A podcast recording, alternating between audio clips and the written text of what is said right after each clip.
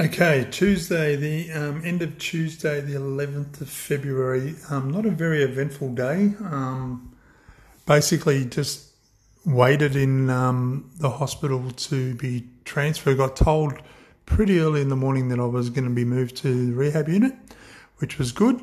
Um, thought um, and just they told me I was going to be gone by 12ish, but I ended up leaving at like 3:30 or so.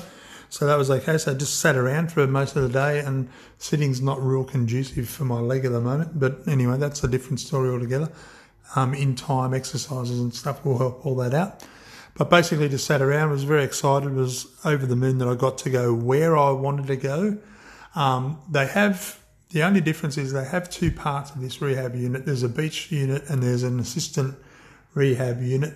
Um, basically, an A and B unit. The A unit is the older unit, um, and that's where I am. So I was hoping to get into the newer unit, but it's all the same people, it's all the same staff. The only difference is the rooms in the older unit are basically a three star, and the rooms in the newer unit are probably a four or a four and a half star. No big deal if you you know look at it a little bit differently. The paint's fresher in the newer unit. That's about it. And basically, there's a few more mod cons that you you know things are a little bit more convenient and stuff, but that's about all.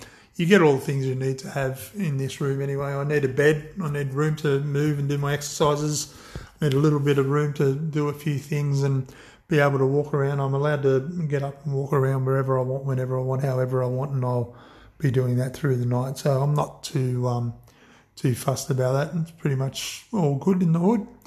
So there's um, first day in rehab. Technically, tomorrow will be a busy day. There'll be lots of things going on, but it's been a good day. Later, folks.